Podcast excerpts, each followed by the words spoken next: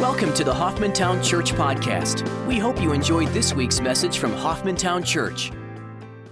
We're going to start um, seven pillars of ministry this morning. And I, I know you did this before, those of you have been with us when my father in law was pastor.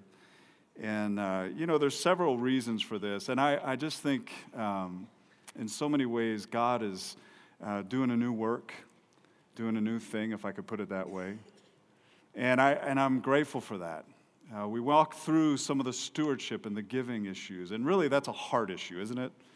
We can talk about finances. We can try to put all kinds of percentages to our giving, and we can kind of make it into a guilt type situation. And that's not it at all. All things belong to the Lord, all things are His. We're just stewards of it. And the question is, what are we attached to? Are we attached to Christ? Are we attached to the things of this world?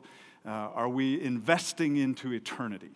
That's really, in so many ways, the issue. And I, I appreciate so much, uh, so many who give so generously. And I'm thankful for you in that. I can't wait to see what God does in the coming days in terms of just uh, all the mission opportunities that the Lord's opening the doors for, and uh, just even our discipleship uh, programs at church and how we're investing into people and seeing God change lives. I think the baptism testimony this morning is a great illustration of that, and I'm thankful for that. Folks, people need the Lord. People need the Lord. And the question is, as we begin to follow Him, how are we walking with Him where we know that God is leading us? How do we know that it's not out of guilt? How do we know that it's not out of duty? How do we know that it actually is the Lord that is guiding and directing, and it's the Lord that is raising up ministry? It's the Lord that has given us the gift. It's the Lord that ultimately then raises up the opportunity for us uh, to follow Him in the midst of using or utilizing that gift. The Father's the one, obviously, who then takes care of the results. How do we, how do we know that? I, there's several different things that are happening right now that I think as elders we've prayed through this and continuing to pray through this. The property is on its way to being sold. And so part of the financial piece was let's be reminded that this is God's property, it's His money, it's not ours. It's His decision as to how He wants to use it. We might have great ideas and we may have great motives for it. But I think the reality is it's His. And so, how, as stewards, are we making sure that we're listening carefully to the Lord and walking with Him in what He chooses to do? How do we discern that? I, I think we need a strategic plan, and I say that. I'm so thankful for Tim, and I'm thankful for the elders. I'm thankful for our pastors and directors and our staff. I'm thankful for you as lay leaders, if you're helping uh, serve within this body as in a leadership role, thankful for you. Can't wait to hear what God has to say. But you know, the truth is, is we can put a strat plan together and totally miss the mark. Totally miss the mark. We can have the right motives, we can have the right agendas, we can even, you know, put biblical uh, kind of umbrella moments to it. Well, we're doing it because this is what the Word of God says. But yet, in the midst of that, we can totally miss the Lord. That's kind of scary, isn't it? I don't know about you, but when I get to heaven one day and I want to see the Lord face to face, I, I really do covet that moment of well done, good and faithful servant. And I also uh, just am completely dependent upon the Lord when the work is tested by fire. Because I, I want something to be there something to remain. And so, if we're not following the Lord and if we're not careful to recognize where God is leading and how to join Him and what He is already doing, then I think we're, we're in a little bit of a trouble situation, aren't we? So, all those things are going through our minds and, and just praying through that, asking the Lord for wisdom, there's going to be all kinds of things that we're going to do in terms of coming to you as the body to have you be engaged in this because we really do believe the Holy Spirit works within the body. Elders are not the only ones that hear from God, but we are called to make sure that God is heard, to make sure things are biblical, to make sure that the direction is where we sense God leading. But all of us, that we believe in the priesthood of believers, all of us have an opportunity to follow God in the midst of this. You, you may have gone through the seven pillars years ago. Some of you have joined recently and over the last year, two years, whatever. And in, in our next step class, we have seven pillars uh, that we have listed down seven pillars of ministry. Kind of the idea of a foundation. How do we view ministry? How do we view following God? And I think they're very important, they're really essential. I've had people tell me these aren't biblical, and I wonder if they've read the material. I wonder if they've you know, opened their Bible recently. I don't know. And I, I think I, I read through this stuff and I think, you know, it's amazing how God leads and guides and directs. And we have the privilege of walking with Him and discerning from Him what it is that He has for us. When we talk about ministry, ministry literally is service. That's what it is. And so the idea is how are we serving the Lord and how do we know that He's calling us to serve Him? Romans 11:36, one of my favorite verses. He says, For from him and through him and to him are all things. To him be the glory forever. Amen. Now that kind of frames it all out. From him simply means out of him. Through him means if it's out of him, he sustains it. And to him, what is out of him, what he sustains, is going to be back to him. It's for his glory. That's ministry. Ministry is not for us, so to speak, it's, it's not to make us look good. Ministry is when we start to yield to self, to die to self, and say yes to the Lord, and we begin to walk in His ways, in His timing. We begin to experience Him.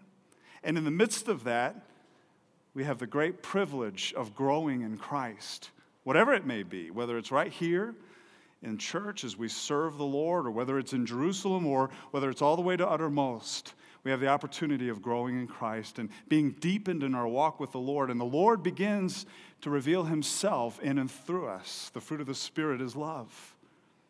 The testimony that comes out of that, of God's faithfulness and His goodness, all of those things, we have the great privilege of experiencing God in the midst of.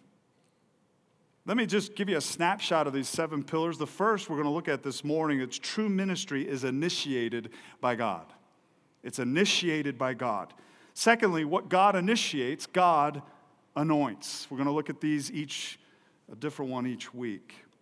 Thirdly, ministry is received, not achieved. I still remember the first time I ever heard that. Hit me like a ton of bricks. Because so much of ministry, it seems, these days, is what we can do for God rather than yielding to Him and receiving from Him what He has for us. Fourth, true ministry is not the result of our efforts, but of our surrender. It's not just a commitment God, I'm going to do this for you. When we start to do that, there's nothing wrong with commitment as long as it's something God has led in. But when we do it out of guilt or we do it because we have failed and somehow we're going to make it up, that becomes a different thing. It's out of surrender. Fifth, God gets the glory for his ministry. True ministry is something that the Lord should get the ministry or the glory for. Sixth, the church is an organism, not an organization. I say that sometimes and people look at you like, what?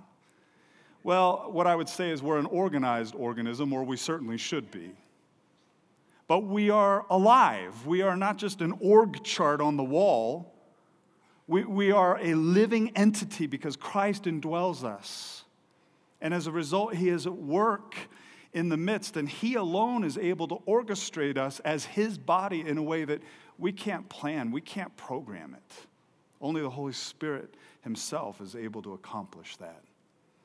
And lastly, the role of church leadership is not to do all the work of service, but rather to equip the body.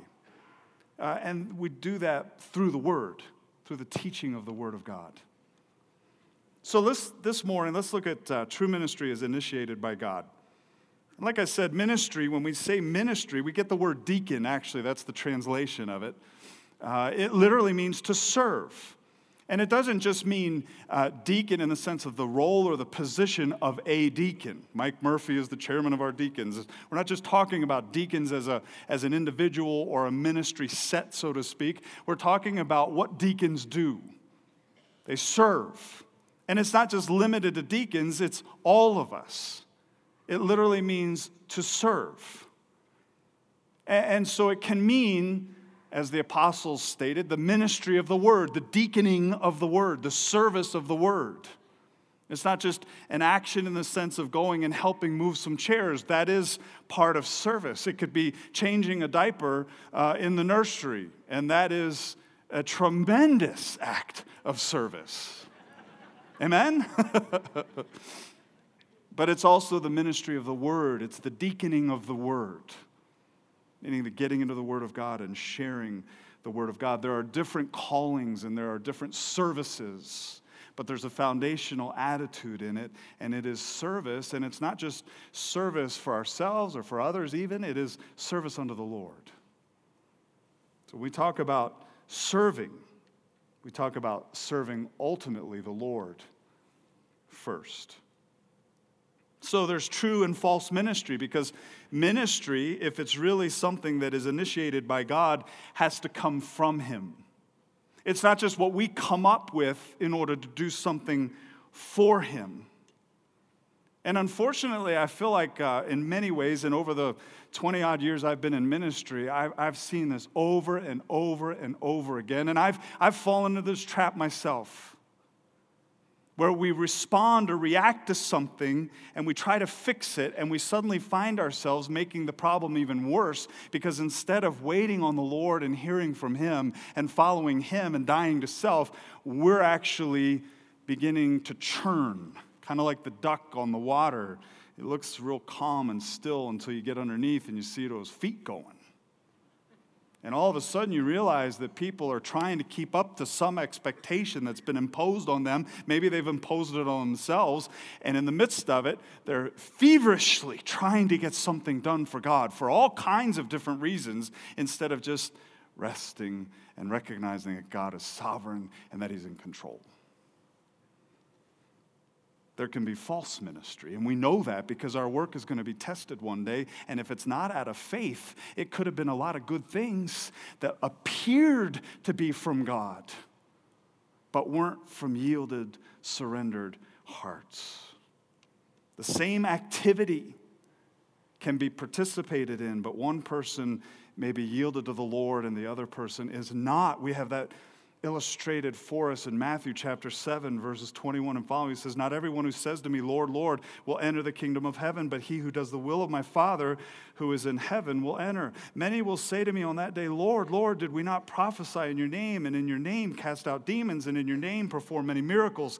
And then I will declare to them, I never knew you. Depart from me, you who practice lawlessness. Now think about this. These people were doing what, from all appearances, looked like were good things. But the Lord knew the heart of the matter. And He knew that they didn't know Him, weren't walking with Him, weren't yielded to Him, weren't surrendered to Him. There is false ministry and folks, that ought to cause us all to, to take a step back and, and really evaluate our lives in a way of what, what is going on in our lives. Are we doing the things that God's called us to? Why are we doing what we're doing? Are we doing it because we're yielding to the Lord and He's called us to it? And if so, if it's out of Him, then He'll sustain us in the midst of it, and He'll also receive the glory for it. That's Romans 11 36. But in the midst of it, we, we've got to be real careful to make sure that we're walking with Christ. Let me give you four things, and it's kind of a snapshot moment. But his pattern, when we talk about ministry, his pattern is unmistakable. Secondly, his perspective is eternal. Third, his plans are indecipherable.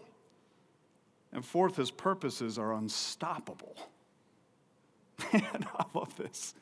Look, when, when God does something, who's going to stand in his way? Can anybody stand in his way? Can anybody tell God what to do? Can, can anybody tell God a better plan or a better idea? Now, we laugh about that. But, friends, we do this all the time. We do this all the time. First, his pattern is unmistakable. We talk about true ministry being initiated by God. What do we mean by initiated? What we mean is the idea that we take the first action step. We see a problem and we take the step. We see something that needs to be fixed and we take the step. We see something that isn't right and we take the step. We take the initiation. Now, I'm not trying to cut out uh, somebody at work who is taking the initiative to do something right. Please hear what I'm saying. What I'm saying is we're dealing with a spiritual issue, we're dealing with spiritual things that we have very limited understanding of. That God, because He's eternal, knows all things. And rather than us taking the first step, the first step that we ought to do is get in touch with God and then begin to walk with Him and follow Him in what he desires to do. His pattern is unmistakable in this. Let me give you some examples. And there's many, many, many, many examples of this. Abraham in Genesis chapter 12, verse 1 or 7, or chapter 15, verse 1, the Abrahamic covenant. Was this God's idea or Abraham's idea? Did Abraham wake up one day and say, Wow, God, great idea today? I want descendants as numerous as the stars. Is that what he did? No. Or Abraham looked around and said, Wow, this world is really going to pot, you know? Terrible situation here. So, Lord, I got an idea.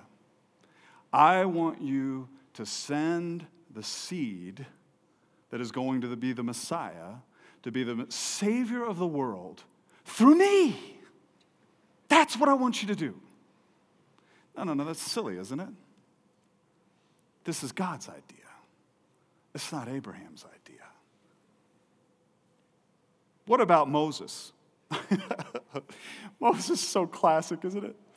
He's walking around 40 years taking care of those sheep, wilderness, sees the burning bush, goes over, and the Lord says, Take your sandals off, you're on holy ground. And the Lord tells Moses what the plan of action is, right? He, he, Moses didn't say, God, I got a great idea. I was a prince in Egypt. I forsook it all. I didn't want anything to do with it. I took things into my own hand. I killed one of these guys, but you know, that was wrong. And now I've had 40 years to really reflect on it, and I've got a great plan. Man, it's good. Jethro agrees. He goes to God and he says, I'm going to go back and you take this staff of mine and turn it into a snake, and I'll show Pharaoh. And I'm going to bring all these kinds of plagues onto Pharaoh to demolish their economic and, and their religious systems. It, was that Moses' idea? I don't think so. The Lord says, I'm going to send you back. And what was Moses' response? What? I can't even talk. So the Lord said, Well, I'll send Aaron with you. Moses actually resisted it, which is interesting. Because most of the time, when it's God's idea, we resist it in our flesh. We really do, don't we? We get scared to death of it. We come up with all kinds of reasons why that's really not the best idea. Because we got our eyes on us and our abilities instead of on Him and His abilities. What about David? Right? I love uh, the picture of Samuel being sent to Jesse's house. And all the, all the boys appear before Samuel. All the boys show up. and Samuel says, Oh, this must be the one. Look how awesome he looks. He's just a tall guy, he's good looking. Man, he'd make a great king. And what does the Lord say to him? Man looks at the outward appearance, God looks at the heart. He says, Oh, uh, Jesse, you got one more? Oh, yeah, he's out taking care of the sheep. Well, bring him in. Bring him in. And it's David. And the Lord says, This is the one. That's not Samuel's idea. Truth is, it wasn't David's idea, it's God's idea, God's plan. He takes the initiative. Paul is another great example. The conversion of Paul and his calling to be an apostle. Paul was actually murdering Christians. He had a zeal for the Lord, but he had no knowledge. That's what he says about himself. He thought he was doing God a favor. Might be the very definition of achieved ministry. It might be the very definition of taking the initiative without checking with God first. And the Lord arrests him. The Lord stops him in his tracks, blinds him. Paul realizes immediately that he's come into the very presence of God. And he calls him Lord. And Paul becomes an apostle and the greatest preacher of grace the world has ever known, other than Christ himself. God takes the initiative, folks. We can see this over and over and over and over and over again. His perspective is eternal, secondly. Proverbs 3, 5, and 6. I know you know this well, but I, I wonder sometimes we've got to live this. I love my grandfather. I have his uh, wedding ring, and I have it up upstairs in my office. And on the inside of uh, his wedding ring, he's got Proverbs 3, 5, and 6. He was a preacher of the gospel. And there's times where I, I just look at that ring and I think about my granddad. I say, Thank you, God, for giving me a testimony of a man who loves you and who is willing to preach the word in some dire situations. Right? Trust in the Lord with all your heart. Do not lean on your own understanding. In all your ways, acknowledge Him, and He will make your paths straight.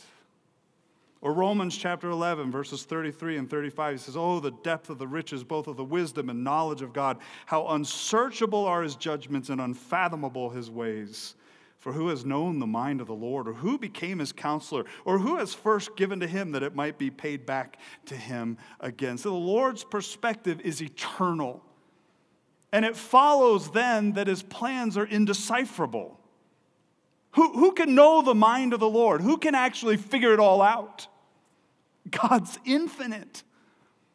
Half of infinity is infinity. One millionth of infinity is still infinity. Incredible. Who, who knows the mind of the Who can search the unsearchable, the unfathomable? Who has a plan that's better than actually what God has in mind? Isaiah 55 8 says, For my thoughts are not your thoughts, nor are your ways my ways, declares the Lord. I like this statement. Kim Chrisman wrote this. He said, The way to find God's ways or ideas is not to explore within our own capabilities. That's great. Great statement. Great statement. We don't look to ourselves. Look, oh, let's get all the talent together in the room and let's figure this out. I don't care how, man. We got to get in touch with God. We got to get in touch with the Lord and walk with Him and say, Lord, what would you have us to be a part of? And you know, the truth is, is God will reveal it when He so chooses. Because He knows when we're ready to receive what He has as well. Romans 16 27 says, To the only wise God.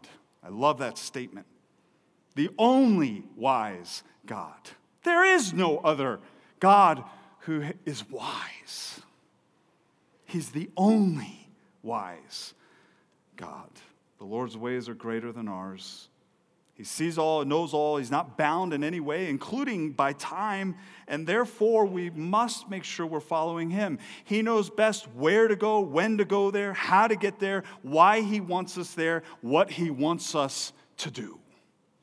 He knows best. Because true ministry is initiated, true service, when we're serving the Lord, it's initiated by God. It comes as a result of our yielding to Him and surrendering to Him first and foremost, because nobody can know His mind. Nobody has plans better than He does. He knows exactly what to do, when to do it, how to do it. He knows exactly how He wants to utilize us in the midst of it. And in the midst of it all, we get to experience Him. I love Proverbs 19:21. He says, "Many plans are in a man's heart, but the counsel of the Lord will stand." Does anybody relate to that? Many plans are in a man's heart, but the counsel of the Lord will stand. I, I mean, sometimes I'll wake up at three o'clock in the morning, whatever, think about Hoffmantown, and think about all the plans, all the stuff. Oh, Lord, if we do this, we do this, we go here, we could do this, this door's opening, this is happening, this is going on. and I got to take a step back and go, ah. Oh Lord, what are your plans? What are your plans? Because they alone stand. Well, when the Lord initiates something and when He begins to put a plan into effect, when He begins to work, and when He begins to open doors, His purposes are unstoppable. And we can see that in Matthew 16, 18. He says, Upon this rock I will build my church, and the gates of Hades shall not overpower it. Who builds the church? God builds the church. We get to participate with Him in it. Ephesians, he says, the body begins to build itself up together in what? In love. In love. God builds the church, and that's essential. What God does is absolutely unstoppable. Psalm 127 1 says, Unless the Lord builds the house, they labor in vain who build it. Or Revelation 3 8 says, I know your deeds.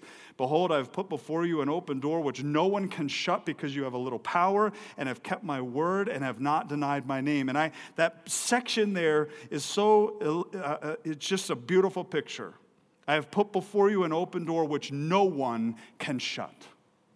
See, when God begins to lead, when God begins to open things, when God begins to make his will known, we get to participate with him in it. We get to experience him in it. We get to experience his power not only individually, not only personally, but also corporately because God, when he begins to move, makes things very clear and, and we begin to get to walk with him in the midst of it. And we get to experience his power. And when God begins to move, friend, there's nothing that's going to stop him. He chooses when to go and he chooses when to stop. Nobody does that to him. True ministry is initiated by God. True ministry. There's a lot of service, there's a lot of ministry sometimes that takes place, and it's not been initiated by God. And we got to be real careful to point the finger, and we got to be real, all that, amen. But we've got to make sure that we're listening to the Lord and we're following Him and what He wants to do. I think the Lord is a great example of this. The Lord Himself, when He came to this earth, and there's all kinds of verses on this. John chapter 5, verse 17, verses 19 through 20. The Lord says, My Father is working until now, and I am working. My Father is working till now. He's referring to the Father as, as already having been at work, and then the Lord is also working. But the Lord clarifies this because He makes it very plain, very clear to understand that the Son can do nothing of himself unless it is something he sees the Father doing. And we know that the Father loves the Son, and the Lord says that the Father shows him all things that he is doing. So, in other words, the Father's at working, and the Son can't do anything out of himself. The Son is observing the Father, and the Father is making himself known to the Son and making known to the Son what to do, and the Son then is is following the Father in what it is that the Father is leading in. That's Jesus giving us the example of what it means to follow God. Praise the Lord for that. What do we do? We observe where's God at work? What is God doing around us? How is He showing or revealing us, revealing something to us, and in that inviting us to join Him in what He alone is able to do? Why did I even notice that that was an issue in the first place? Is that because I'm just so smart? No, it's because the Lord revealed it. And when the Lord reveals something, that is his way of inviting us to join him, not to do it for him, but rather to experience what he can do. Did you catch the difference? Ministry is initiated by God, and the Lord gives us a beautiful example of that. Our response to the Lord's leadership, I think, is essential. Our heartbeat, our, our heart condition. Right? Romans 12, 1 and 2. Therefore, I urge you, brethren, by the mercies of God, to do what? Present your bodies a living and holy sacrifice acceptable to God, which is your spiritual service of worship. It's the most reasonable thing to do. Why? Because of chapters 1 through 11. Everything that God has done for us, what's the most reasonable thing that we can do? Present your body. It's in the aorist tense, which simply means every opportunity that comes up that we have the privilege of presenting ourselves to the Lord, we ought to do it. Whether it's driving up Academy behind somebody two miles an hour. I got caught in that traffic jam last night. And there was a lady, there, was, there were uh, first responders coming up behind us. And they couldn't get through the traffic very well. Right? So I'm in the middle lane on Paseo. I'm looking backwards, and about, you know, 20 cars back, here they come. And so I got over to the left lane. I cut somebody off brutally. I'm sorry, I did. Cut them off. I thought they're going in the middle lane. All of a sudden, I look back, they got into the left lane. So I thought, great, now I got to get over into the middle lane, or at least over to the right lane. So I started trying to work my way over there. They're getting closer and closer and closer. Now there are two cars behind me, and the dear brother or sister of the human race in front of me had about 20 feet, and Jonathan knows he was with me. He's like, Dad, don't hit her, don't hit her. Not physically, with the car, you know what I'm saying? I didn't get out for this moment. They, they just couldn't see. I, I just slam on them. Ah! the Northeasterner came out of me, you know? Even in the midst of that moment, we have the privilege of experiencing God, don't we? We have the privilege of saying, Oh, Lord, nothing catches you by surprise. Praise God, because it does me all the time. And that's the truth. We have the opportunity to experience Him. The most reasonable service of worship is to present our bodies as living sacrifices, right in the middle of every and any circumstance, to say, Lord, I'm yours. Be in me what I'm not. May your love be revealed in and through me. See, it's a will issue first.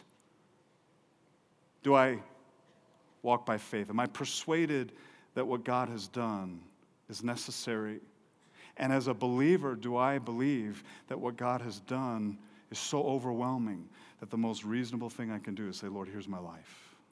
You take it. And then it's a heart, it's a life issue. It's the second, it's the whole issue of activity. If I believe who he really is as he's revealed himself to be, then am I willing to say, Here's my life, Lord? Use it in whatever way you choose. Let me give you a couple thoughts. Warning flags. Warning flags. Our own thinking. it may be with good motive, but when we start to depend upon our own thinking, we're in a bad place.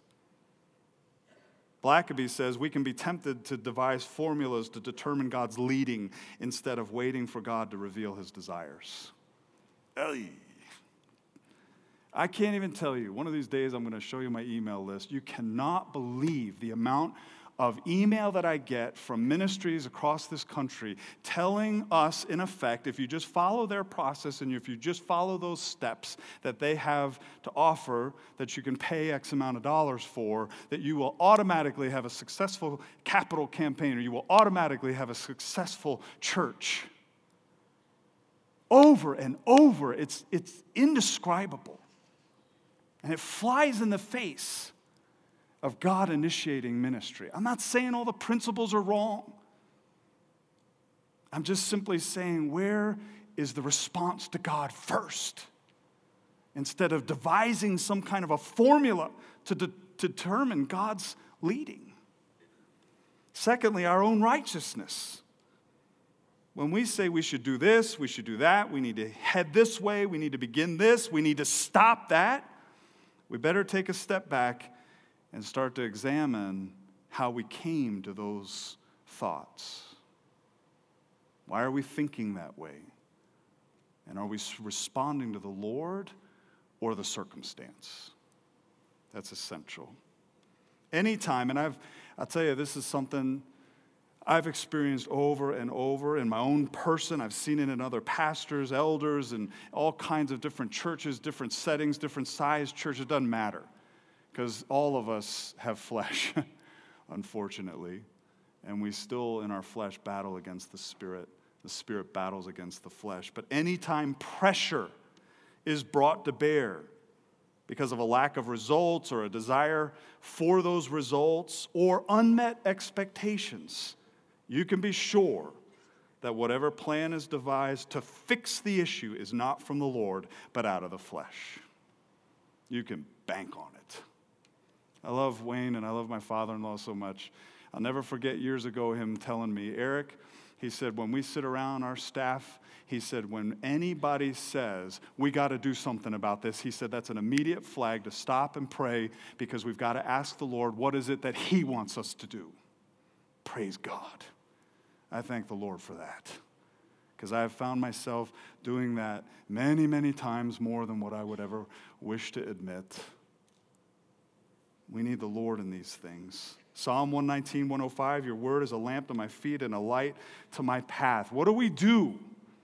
In the midst of life? How do we know that we're walking with the Lord or following the Lord when, when something does need to be fixed or something is wrong or, or something isn't what we would think that it ought to be or we're concerned about certain things? How do we walk in that? How do you do that personally? You have these warning flags of depending on ourselves and depending on our own ability, etc. But what are the things that we can actually participate with the Lord in in the meantime? First of all, take time with the Lord and His Word. Why? Because His Word is a lamp to our feet, a light to our path. We seek Him out. We seek what the Word of God has to say, and the Lord uses His Word to renew our minds. Secondly, I, I think this is amazing to me. Seek the Lord. Don't simply seek an answer to the problem. I, I, I am amazed how many young people will come to me and say, I want to know the will of God for my life. Now, I know you have never asked that. So I'm not putting young people down. But what happens is they're so intent on trying to figure out what God's will for their life is that they stop seeking the Lord. Do you catch that? If you seek the Lord, guess what? The Lord will let you know His will when He's good and ready to do it. That's the truth. We can get so caught up in all this stuff. And the truth is, the Lord wants us to come to Him because He's in control of all this stuff. He's using it for His glory, He's using it to metamorphosize us. The problem is, is we're trying to get out of the very arena that He's placed us in in order to help us to grow and to experience Him. Thirdly, we can pray. Paul tells the Thessalonian believers, pray without ceasing. That doesn't mean be up here on your knees. All, it means everywhere you go, there's an attitude and a recognition I need the Lord. I need the Lord. Lord, I need you. I need you. We sang it. Every moment, forget the hour, every second, I need you. Pray. Fourthly, praise Him. Praise Him. Say what? Praise Him for that circumstance. You bet. That's what the Bible says to do, friend. That's what he says. Rejoice in the Lord always, and again I say rejoice. Right? Lift all your supplications up to the Lord, and what does he, how does he say to do it? With thanksgiving. So, in other words, whatever circumstance you're going through, it may be a tough one, I get it, been there myself. Is it with thanksgiving? We praise him. We praise him at all times. Fifthly, we thank the Lord for the difficulty and we recognize that He is up to the challenge. Right? Count it all joy, brethren. Oh, we don't like that at all, do we? I mean, just cut that one out. That certainly couldn't be from God. He would never have that for my life. No, no, no, that's the point. Count it all joy. Count it all joy. Sixthly, keep doing what you know to do. Keep doing what you know to do. God's given us a whole lot of things that we're supposed to be actively engaged with Him about. And in the meantime of waiting on Him to reveal His will to us, we don't just stop and not do. We keep following Him in what we already know that He wants us to participate with Him in. Don't grow weary in doing good is what he tells the Galatian believers. And lastly, and it's not last, there's so many different ways that you can approach this, but share with other godly believers. Ask them to pray. Right? In the counsel of many, there's wisdom, Proverbs 15, 22. If you're having a difficulty, if you're not sure what to do, go to the Lord about it, spend time in Word, thank God for it, praise Him for it, keep doing what you know to do, and also get a, get a group of godly people praying for you and go to them and say, hey, what do I do with this? What do I do with this? God initiates ministry. Our service to Him ought to be from Him. And no matter what the circumstance may be, no matter what the situation may be, we have the great privilege of walking with Him in the midst of it. Let me give you a quote from my father in law, because this was so pertinent to this. I read this and, man, just hit me afresh. I can hear him saying it, you know, it's amazing. True ministry comes out of the one who understands the holiness of God and therefore understands the sinfulness of his own flesh. When we open God's word with a heart to hear, God reveals to us the holiness of God and the sinfulness of man. When a man realizes that there is nothing about himself that deserves to be seen, he approaches ministry in a totally different way. Until a man has seen himself in light of who God is, then there's no such thing as humility in his life. To an unbroken man, life is all about himself, and ministry is something that he can do for God. Sadly, most of what we see in Christianity today is pride. It is man in his element doing for God out of his own creativity. Oh. if that doesn't hit home, I don't know what would. We need the Lord, don't we? My goodness, we see this culture, we see all the things taking place, we see lawlessness everywhere. It's amazing. And praise God, He's up to the task. He knows what He wants to do, He's sovereign over it. He's leading, He's guiding, He's directing. Are we individually, personally, as families, and as the family of God, are we saying, Lord, we want to hear from you, we want to know you, we want to walk with you, we want to walk by faith? We're persuaded that you're able. We can't figure it all out, but that's okay. We know you and we know you got it in hand. And so we trust you. God initiates true ministry. True ministry is initiated by God. Thanks for listening to the Hoffmantown Church Podcast.